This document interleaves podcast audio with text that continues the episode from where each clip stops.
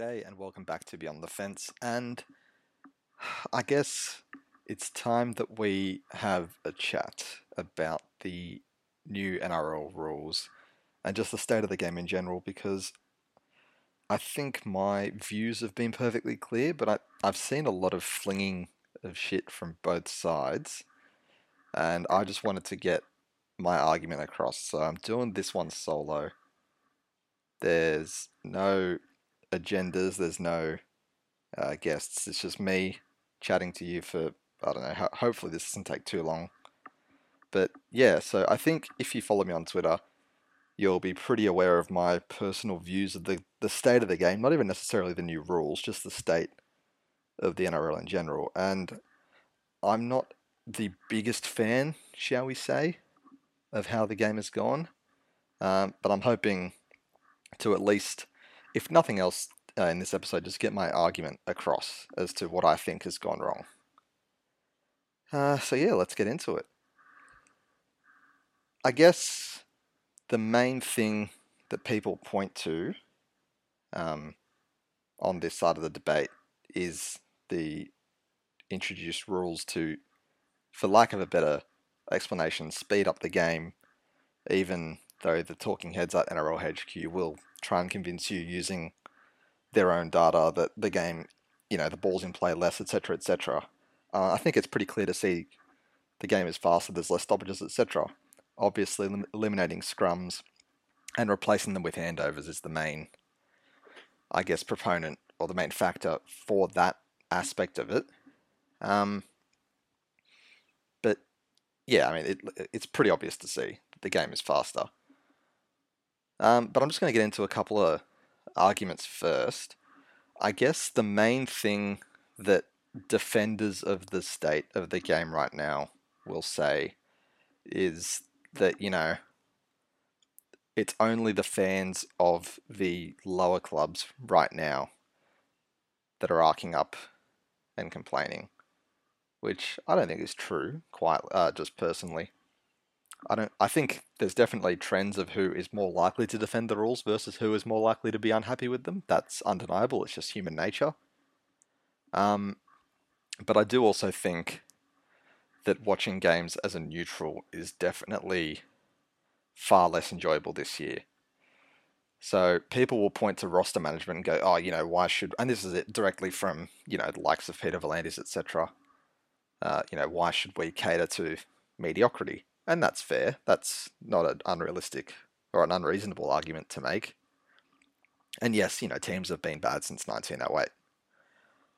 My argument is that yes, teams have always been bad, but the gap has been widened to such a degree that it's almost unrealistic to expect, you know, a, a lot of close games as the game is currently constructed.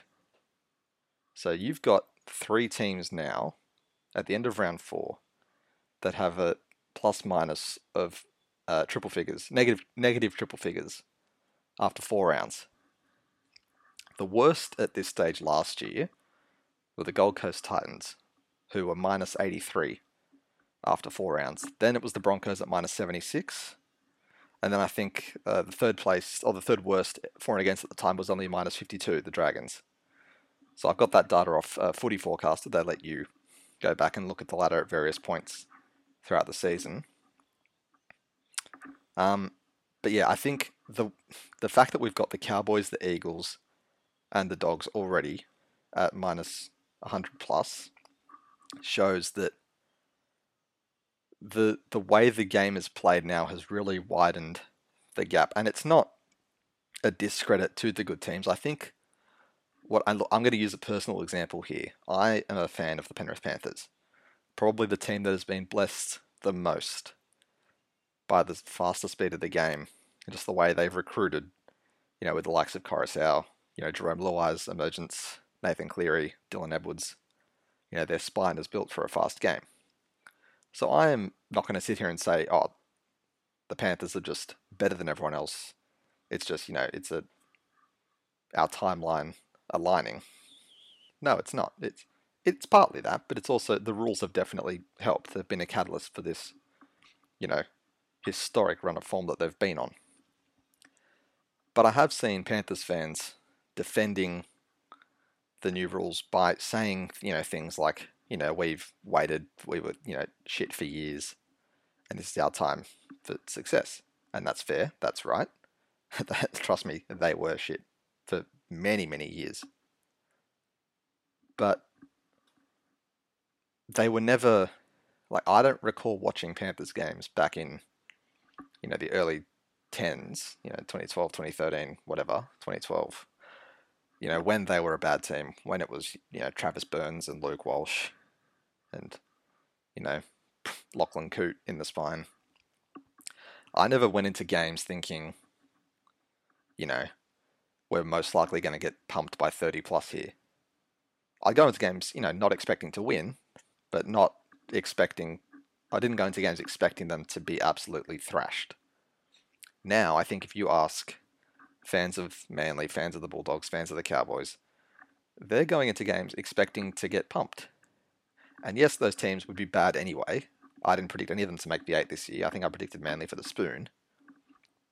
But I don't think we thought that there would be some of the worst for and against margins this early in the season.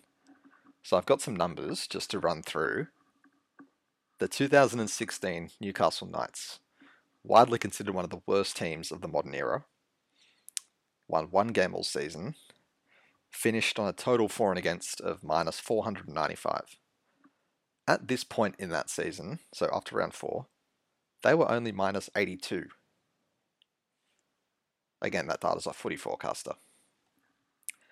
The 1999 Magpies were the, had the record for the worst for and against of all time at minus 659. And obviously, we know what happened to the Magpies. They ended up getting merged with the Balmain Tigers to form the Wests Tigers. But yes, the Magpies of 99, the worst ever differential of minus 659. If we take the pace that the Cowboys, Bulldogs, and Manly are on right now, the North Queensland Cowboys are currently minus 105. They're on pace to finish minus 630. The Bulldogs are on pace. Oh, sorry, the Bulldogs are minus 106, currently projected to finish minus 636, 636. Manly are currently minus 122. If they continue at this pace for the rest of the season, they will not only be the worst for and against of all time, but they will comfortably blow out the Magpies record. They will be minus 732 if that continues. Now, obviously, there's some caveats to these stats. Sample size is the biggest one. You can't expect teams to keep losing by 30, 40 points every week for the rest of the season. They're obviously going to uh, fang a win at some point. You know, Manly have played. Like, I think all three of those teams have played a pretty rough schedule to start the season. But you look at the Bulldogs; they got pumped by a pretty ordinary themselves Broncos team. Sure, those teams will play against each other, but the fact that at this point of the season we are legitimately talking about not one, but three teams being amongst the worst of all time, that's I think that's worrying.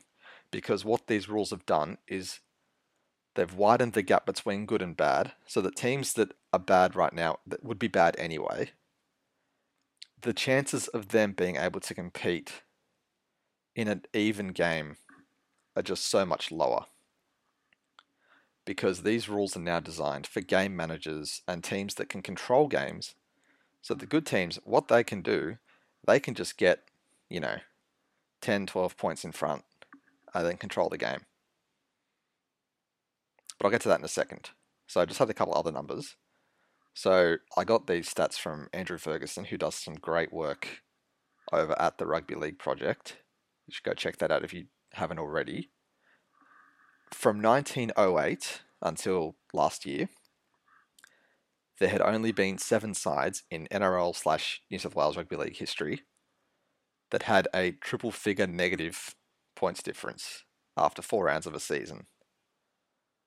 That was University in 1920, 21, and 35, 1971 Canterbury, 1974 Balmain, 99 Manly, and the 2002 North Queensland Cowboys we have three sides this year at that mark. I don't think Manly, Canterbury, and North Queensland are that much worse than you know Penrith, Melbourne, South Sydney are good, if that makes sense. So I don't think that that margin would be reflective if the rules were the same as you know 2019. And what I mean by that, you look at how the game is played now. Yes, it's faster. I don't think anyone can deny that. We even saw tonight, when I'm recording this on Tuesday night, Ben Hunt, current uh, St George captain, came out in the news and said he feels the game has gone too fast and it's created an unsafe environment. Sure, you can choose to interpret that however you want. He is currently injured. I don't think it's just sour grapes on his part. I choose to interpret that as a current player who's played the speed of the game that we currently have. The clock gets paused more, the stoppages are reduced, we have more ball in play. So that fatigue that would usually be happening around the 65th, you know, 70th minute is getting brought forward 15, 20 minutes, and it's affecting the way people play. Um, I don't see how we can discredit a current player's opinion on that. I just think if a well respected figure in the game like Ben Hunt, is an origin halfback, he's a premiership winning player, how he can come out and say these things and then we just discredit it as you know for whatever reason that we we discredit it. I don't even know why we would be discrediting it because he is a current captain of a club a surprisingly good team as well right now, the Dragons, at least record wise. And I just don't, you know, I don't see how we can discredit something like him, like what he's saying. But yeah, as I said, the game is fast, but I want to go back to my original point of teams being able to control the game much easier. So if you can get 10, 12 points ahead, right? You can pretty much use these new rules to your advantage by hook or by crook, you know, legally or otherwise. You can effectively suffocate teams out of the game. So, what I mean by that is, for example, you know, let's say um, and I just off top of my head, I'm just thinking of an example. Let's say Penrith were playing against uh, Manly, which they did on Thursday night. Penrith in the first half, you know, shot out. This probably isn't the best example because again, it's first versus last. But just to make my point here, Penrith got out 20, uh, 22 nil, I think it was, or 20 to nil, and Manly hit back. What's stopping good teams now from as soon as they get that 10 12 point lead, uh, by controlling the game, they'll kick to corners and they'll kick it out because there's no scrums anymore. So it's a set restart. So you've gone from a restart where you'd have half the players in the scrum and it would just be all the attacking, you know, the quick men, increased chance of a line break, you know, or some sort of second phase or something. You replace that with a one-off hit up against a set, a one-out hit up, sorry, against a set defensive line completely reduces excitement, I think, by eliminating scrums and replacing them with hit ups against set defensive lines. But once a team is pinned in their own end, and we've seen it across the first four rounds already from a number of teams strategically giving away penalties. You know, uh, sorry, set restarts, not even penalties you'll pin a team deep, and then while they're labouring back to get onside and the outside backs are doing the heavy lifting or whatever, you have your line. You just rush up. You can be three, four, five meters offside, and just smash a team for two, three tackles in a row. If you give away a couple, like give away a couple of set restarts, that's fine because now your defensive line is set and rested and ready to go. And the only advantage the team attacking gets is an extra tackle or two which doesn't really make any sense to them, any difference, if they're working it off their try line. So you've seen this already with um, you know, teams will just rush up and they'll be on a try line. The Broncos in the Broncos game, I forget who it was against, but they were nearly pinned in the end goal. They barely got back into the field of play, and there was a set restart for offside. What benefit is that? I think a team in that situation would much rather the kick for touch and the free 20, 30 meters, whatever they get, over a token tackle where they're going to get smashed anyway because defenses are now just gambling and shooting up. And if they get penalized with the set restart, that's fine. They're just burning a tackle to get most of their guys rested. Because then not only will they be offside, but then they'll just lay on the guy. They'll lay on the guy in the tackle until their defense is set. There's no extra penalty for laying on them for longer that I've seen. So they'll just wait till everyone is set and ready. And then they'll go again. And then they'll play their proper defense. Probably still a little bit offside, but they're not going to call it. And then the team will make 25 meters and they'll be pinned deep and a rubbish kick, and then the the attacking team will return it to halfway, and then they'll just dominate field position using the rules. So that's what I mean when I say you can take advantage by working the new rules to close out games. Because teams can do this until the other team is just absolutely buggered. Because by the time you get to the 55th minute, 60th minute, it might be a 10 12 point game, but both teams are just shot. Defensive lines have turned into touch footy scrambles, but other teams are too tight to take advantage of them. Um, so I did mention earlier that I think the gap has been widened, and obviously the argument is to stop catering to mediocrity, which is fair. I don't think that's a bad idea. I'm not saying that these teams need leg ups and charity handouts to become more competitive. But I think if you just look at the numbers, so according to Scott Bailey, who's from the AAP, this round of results, round four, 2021, was the most lopsided round of results since round 16, 2004, so almost 17 years ago. The margin this round, uh, currently just gone, was 26.1 points, average margin of victory. And that might just mean that might mean that might mean nothing to you, and that's fine. But if you look at the average margin of favourites this year, so the average margin where using the metric that d- would determine, uh, sorry, to preface this, this next start I'm going to read you is brought to us by uh, Liam, also known as Pythago NRL on Twitter. Uh, recommend you go follow him. He does some great work, uh, more analytical stuff. So he has a metric that uh, defines favourites. So what he would define as the favourite in each matchup. The average margin for favourites this season, currently, is 15 points a game.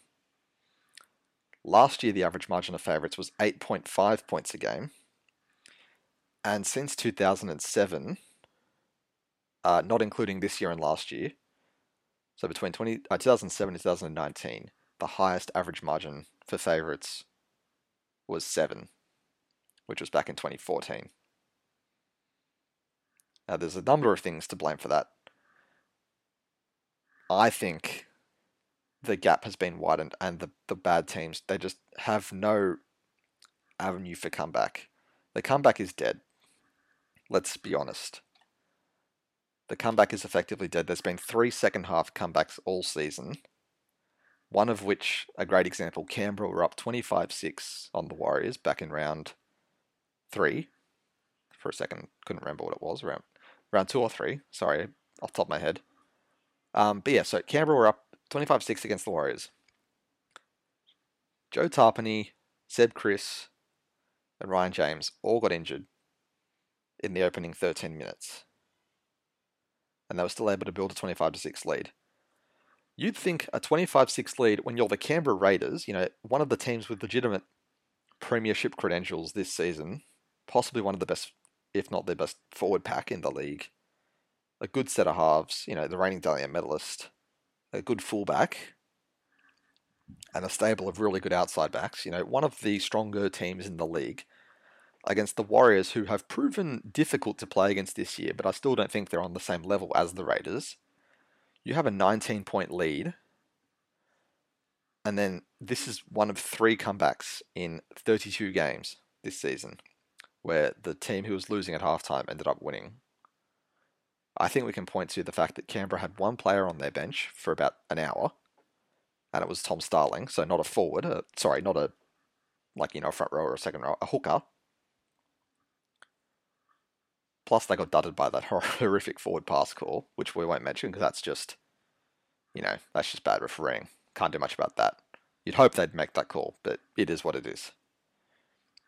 The fact that we have to rely on historically bad injury rates to potentially facilitate second half comebacks, I think is a worrying trend that I would rather not establish in the current NRL. And they have, it to the NRL's credit, they have tried to fix it by introducing the 18th man. Now, last week, the 18th man was only to be used if uh, a team suffered three failed head injury assessments, so three concussions. That was triggered by the Cronulla Sharks in round three, having three concussions against Parramatta Eels. That event has only happened twice in 1500 games, in the last 1500 games, according to NRL Physio. So it was more of a token measure just to say, well, you know, we know this is a problem this season. You know, there's been an unusually high concussion rate, so we'll try and combat it. To their credit, they have tweaked it this week to say uh, you can use the uh, 18th man if you have three concussions or if someone is injured uh, by the victim of foul play. So I believe a sin binning. It's still got improvement, room for improvement, because I do think, you know, that that still is going to be a lower rate, but I am glad they are changing something but I think there is more. The AFL, for example, just has a blanket medical sub, and that obviously it works as a substitution where you activate the guy uh, due to an injury, replaces the injured guy, and then that guy doesn't come back on. So, for example, I was watching Swans versus Richmond Tigers on the weekend. Richmond had a guy go down in the first quarter with a hamstring injury. Bang, he was off, brought on their sub. AFL is a different style of game altogether. I'm not suggesting it's similar to NRL. But I do think that there is something to be learned from how the AFL have, have implemented their injury substitution this year. Um, but I do have one overarching point that I did want to get to, and that is fatigue. And I talked about fatigue in an article I wrote on Beyond the Fence the other week, just after the um, Sharks Eels game.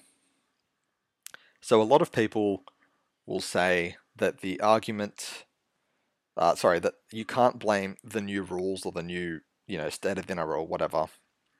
You can't blame errors and poor defense slash poor decision making on the rules. I would argue, yes, you can. Not directly, but it's a chain of events. It's a chain of causation. So the new rules have been implemented. Okay. They're designed to speed the game up by eliminating scrums and stoppages and replacing them with handovers where there's minimal time off and the ball is in play more. And you're also removing the penalty stoppage by replacing it with set restart. So everything is a set restart now, effectively, except for a few specific scenarios. You speed up the game that increases fatigue. So the rate of fatigue has been sped up. So players are gassing out quicker so that by the time you get to the 60th minute, the game is effectively slowed to a crawl. With fatigue comes impaired ability and decision making. So you're tired, you're not thinking straight, you might make the wrong read in defense, you might drop the ball because you're just so physically tired. I don't think the rules sorry, I do think the rules have directly affected that by this chain of this chain of causation that I've just laid out. So I'm not saying that oh, the new rules are brought in and it's made everyone shit. Like it's made everyone forget how to play the game of footy. And you know, rah rah, anti PVL, this, that, and the other. I'm not saying that. What I'm saying is the speed of the game, because of these new rules, has increased fatigue, which in turn has led to poor decision making, poor defensive capabilities, and poor skills because players are tiring out so much quicker.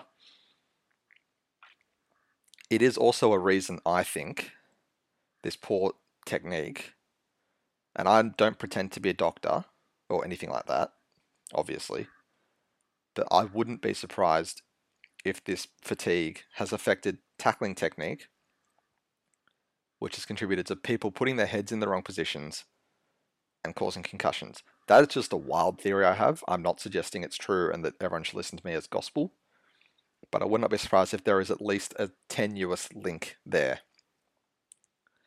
But just in general, I think the last 20 to 30 minutes of games have become unwatchable. The fact that the Tigers Eels game this week just gone was still a contest in the last 20 minutes or so has become the outlier. It's become the anomaly. There's not much chance now of a team going down to 15 men or so, you know, and holding on with injuries and just gutting a win out that is gone because the state of the game is so sped up that it's just not possible anymore for teams to deal with such adversity like they would have in the past. The only thing that stops teams from losing those situations is the other team being equally tired because they have also been gassed out by the rules. Just a couple of other things on the uh, injuries and the state of the game, pace of play, whatever. So on the weekend, the Newcastle Knights suffered more injury troubles. Mitch Pearce threw out a lazy arm, tore his pec. Kurt Mann rushed into a tackle, got shoulder charged in the head by, I think, his own guy in the end, suffered a concussion. Tex Hoy did his hamstring. I think minor, but he's still out for at least a couple of weeks, I think. The Knights have about 14 fit players right now. They're going to need exemptions just to name a full 21. Because obviously you can't name guys outside the top 30 until I think it's round 11 without hardship exemptions. They have named Kalyn Ponga this week. Whether he plays is a different story, but I think I think he's ready to go from what I've heard. But he's going to kind of have to be now, isn't he? But the funniest thing that I remember from that game, just watching Knights versus uh, Dragons. So in the, it was late in the second half, might have been the 65th, 70th minute, whenever. Uh, I was watching it on Channel 9. Matt Thompson was commentating. And he just threw out a, an offhand comment. You know, didn't mean anything by it. But he said, surprisingly, because uh, of the, the Knights' injury toll in that game, he said, surprisingly, the Dragons have a full bench this late in the game. And to me, that highlighted the alarming trend that we're already seeing where that is now seen as shocking that a team has four players to choose from on a bench late in the game. Where have we gone where that where that's normal? Sorry, where that's not normal.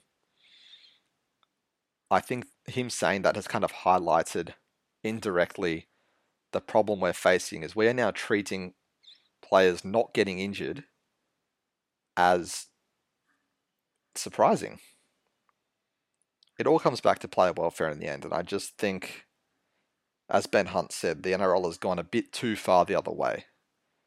And I don't think the changes they've made, while designed to increase excitement and improve the spectacle, I don't think endless blowouts, constant injuries, sorry, a high rate of injuries, and three teams being borderline historically bad has improved the spectacle at all yes, you can say those teams would have been bad anyway.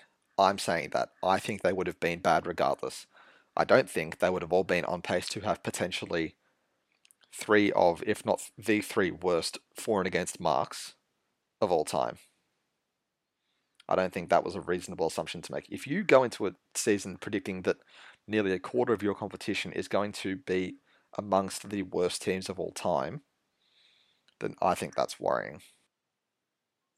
No, I could. I think I've made my point. Uh, I think I've made my argument about what I think, how the new rules have affected the game. I think I've made that pretty clear. I did have a couple other th- things I wanted to talk about quickly about the NRL. So I know I've seen a lot of discourse recently from certain uh, sections of NRL media about the salary cap. I don't see the relevance, just personally.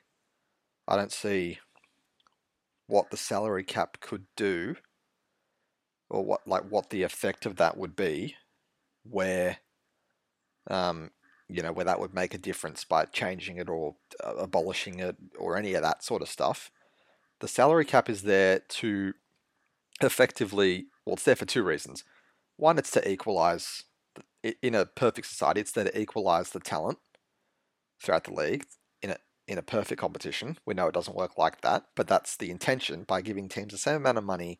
In theory, it's basically economics. You give everyone the same amount of resources, they will all have the same um, end product, the same output, whatever. So it's there to equalize talent. Obviously, with economics, that's not how, not how it works. But also, it's there to save clubs from themselves. It's to save clubs from putting themselves in severe financial shite by signing players to massive overs. It's there to stop clubs from throwing any money they possibly could. Like, take Penrith again, for example, because it's the club I know the best. It's the example I'm comfortable using. If there was no salary cap, do you really think they would lose Matt Burton? Well, okay, they'll probably still lose Matt Burton. But Jarome Luai, Matt Burton, um, Stephen Crichton, Brian To'o. When Luai re-signed, he came out and said I was surprised that um, me signing this meant that like I wanted to keep the boys together, and we all laughed at him because it was funny and it was cute, whatever. But without a salary cap, what's stopping Penrith from throwing a million bucks at Luai, a million bucks at or a million bucks at Crichton, a million bucks at Burton? Besides, obviously not having that money anyway, but that's just the example I'm using. What's stopping them from throwing whatever money they can to keep all these guys together? Not having a salary cap, I feel, would strengthen clubs with large junior academies uh, more than they already are, because it would just make think, make them easier to keep all their juniors. You know the old adage: you can't keep them all. By not having a salary cap, Penrith will be able to keep Matt Burton. They'd be able to keep Daine Laurie um, for reasons. Well, sorry, there'd be less reasons for them to leave. Obviously, their desire to play first grade is still the main reason, but financially, it it'd be very tough, eh, very easy for them to retain. Sorry. Um, yeah, they wouldn't lose Matt Burton as easily. They wouldn't lose Dan Laurie as easily, uh, and there are others. Whatever they wouldn't have to make the tough calls like letting Tetevano go to keep Leniu to re-sign him. Um, I just think same with the Broncos. That their junior nurse is one of the best in the league. Same with the Eels. All these clubs with access to large access to large junior academies. Abolishing a salary cap would just make it easier to keep all those pick and choose and then when they're like 24, 25, they get flushed out of the system and replaced with the next batch. But then going too far the other way and introducing a draft, I think it's also bad. Oh, sorry, one more point on the no salary cap. Obviously, it's there to equalize talent. We've seen in leagues, in codes around the world, where there is no salary cap and it's all about spending power. And I'm referring, of course, to English, uh, sorry, to European soccer. It comes to a point where you pretty much know the result of the league season before it starts because there are teams that are the powerful teams with all the money that just have the best players because they can afford everyone. And obviously, we're talking different scales of cash available, but relatively speaking, it's the same concept. So, for example, the best example I can think of this is the German league, the Bundesliga. You look at Bayern Munich have effectively a monopoly on the German league. They've won it however many years in a row. But not only that, they have the best academy in Germany because they have the resources and the money and the sponsorship and the exposure and the fans, etc., to just pour money into junior development. But with their purchasing power, they have effectively bullied other German teams into selling their product, uh, their prospects to Bayern Munich at cut price rates. Because as soon as a player in the German league, a German player specifically, says to their like for example, say um, Mario Götze was at Borussia Dortmund. As soon as he says, "I want to go to Bayern Munich," that's it. They can't keep him. Bayern Munich have basically got all the leverage here because they can negotiate a fee unders below market value, like well under. It stops them from selling to a rival club outside. Uh, sorry, to a club outside uh, the league to you know to an Italian or Spanish or English team because again he won't go there. So despite them being able to pay more money, he can just say, "No, nah, I'm staying here or I'm going to Bayern Munich. I just won't play. It's fine. You can keep paying me to sit here, or you can accept the you know 60% deal and send me to Bayern and get some money." I just wonder if like that, it's an extreme example, but it is what's happened with a no salary cap thing in European soccer. Is that teams monopolize and they treat the rest of the league effectively like a junior academy. So I don't remember the last time Bayern didn't win the league. I think it might have been like 2013. Same with Juventus in Italy. They've won it about seven years in a row. I just don't want the league to turn into a monopoly where certain clubs, the richer clubs, have the spending power like you know the Brisbanes, the Sydneys, where they can effectively just go, yeah, well we can affect we can just buy everything off you. And I know it's an extreme, you know, worst case scenario thing of not having a salary cap, um, but I don't see a reason to, that it wouldn't happen in some capacity. Uh, but also, yeah, I just said uh, the draft, uh, bringing a draft going the other way, I think is also like a draft doesn't work for the NRL model because it de in it de incentivizes what I don't know if that's the word it it removes the incentive for clubs to develop their own players. Because what's the point? Develop a guy for 18 years or for you know 10 years or whatever and then when they're 18 they go into a draft and then you lose him. Or you might keep one or two but you'd lose for every one you keep you'd lose seven or eight and sure, that might equalize local juniors, but it would also, what's the point in having local juniors? Penrith have a pathway system where they bring kids in from all over the state of New South Wales, from both Western Sydney and the Central West, the Riverina, and they get them in there at like 10, 12 years old. Guys like Liam Martin, Isaiah Yeo, Brent Naden, country kids, having a draft pretty much destroys that pathway for a lot of country kids because it stops NRL clubs investing in bush footy. Because there's no incentive for them. They're not going to get a guaranteed crop of potential first graders. They're going to get some kids that will eventually just go into a pot with all the other kids, and they might get a kid that's worse than them. Especially for a stronger team like a Penrith or a Canberra or a Melbourne or a you know Brisbane uh, academy wise, juniors wise, they might have a good season and then get rewarded with no one coming through their system to debut. So that's why I don't think a draft works because it the NRL is good that it's got a junior system. Having a draft would just re- completely remove the need for that because teams would have absolutely zero point in developing their own guys because they would just lose them once they were actually ready to play. And I have also seen the return of the argument for the Holden Cup or Toyota Cup, the under 20s competition. And I did find it funny, it was pointed out to me today. Uh, Gus Gould has been calling for the return. Potentially, we need to have under 20 comps back. But eight years ago, again, this is pointed out to me, I noticed it through Andrew Ferguson from Rugby League Project. Go follow him. Uh, eight years ago, Gus was pushing the idea that we should abolish the under 20s um, I didn't really get the point in removing the 20s. I was always a fan of it. I get that it wasn't really a, a game style indicative of potential NRL footy for these kids. It was very much defence optional, and the New South Wales Cup is a more representative sample of what NRL footy is like for these young kids. That's fine. But I do think it has it has also removed a pathway because there's less development spots now by not having a national, you know, uniform under 20s competition. And even in that competition, like once kids got to like 19 anyway, and they were clearly too good for the 20s, they'd go play cup anyway. New South Wales Cup or Q Cup or whatever. So I never wanted it to go. I think it does have a place, and I do think that it brings more needed development spots.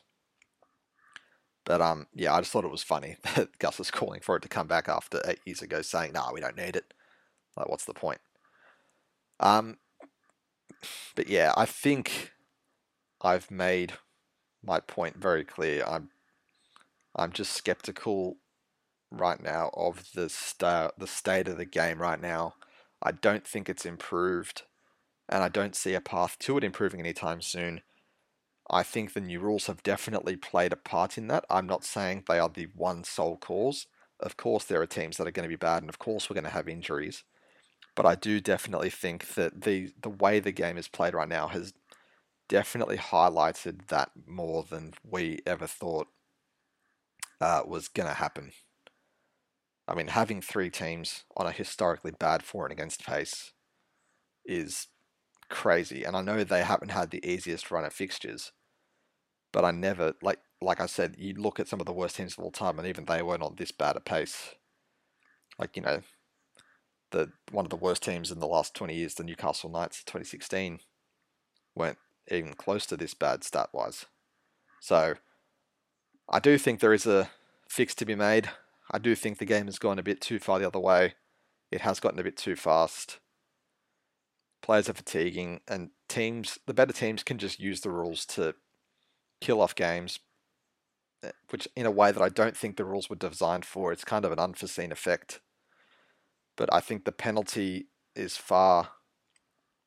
Sorry, the punishment doesn't really fit the crime because good teams can just kill teams off by being offside, laying on tackles, and of course, there's some frustration. You know, I think Michael Maguire said it after the Tigers game. You know, oh, they were just, you know, bending the rules. And I'm thinking, well, there's nothing stopping your team from doing that.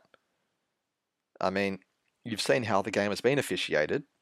Why are you not then getting your team to lay on tackles, to give away strategic restarts, to get your line set? So, you know, there is coaching and other adapt, uh, adaptation and definitely other factors.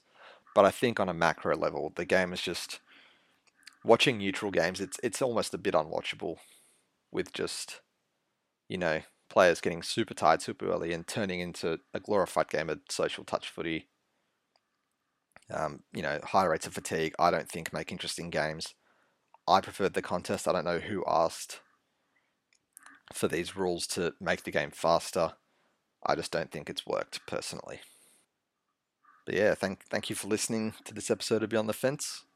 Uh, sorry if I've rambled on a little bit. I just tried to get my point across. I guess my arguments and my worries for the NRL right now. Um, thank you for listening.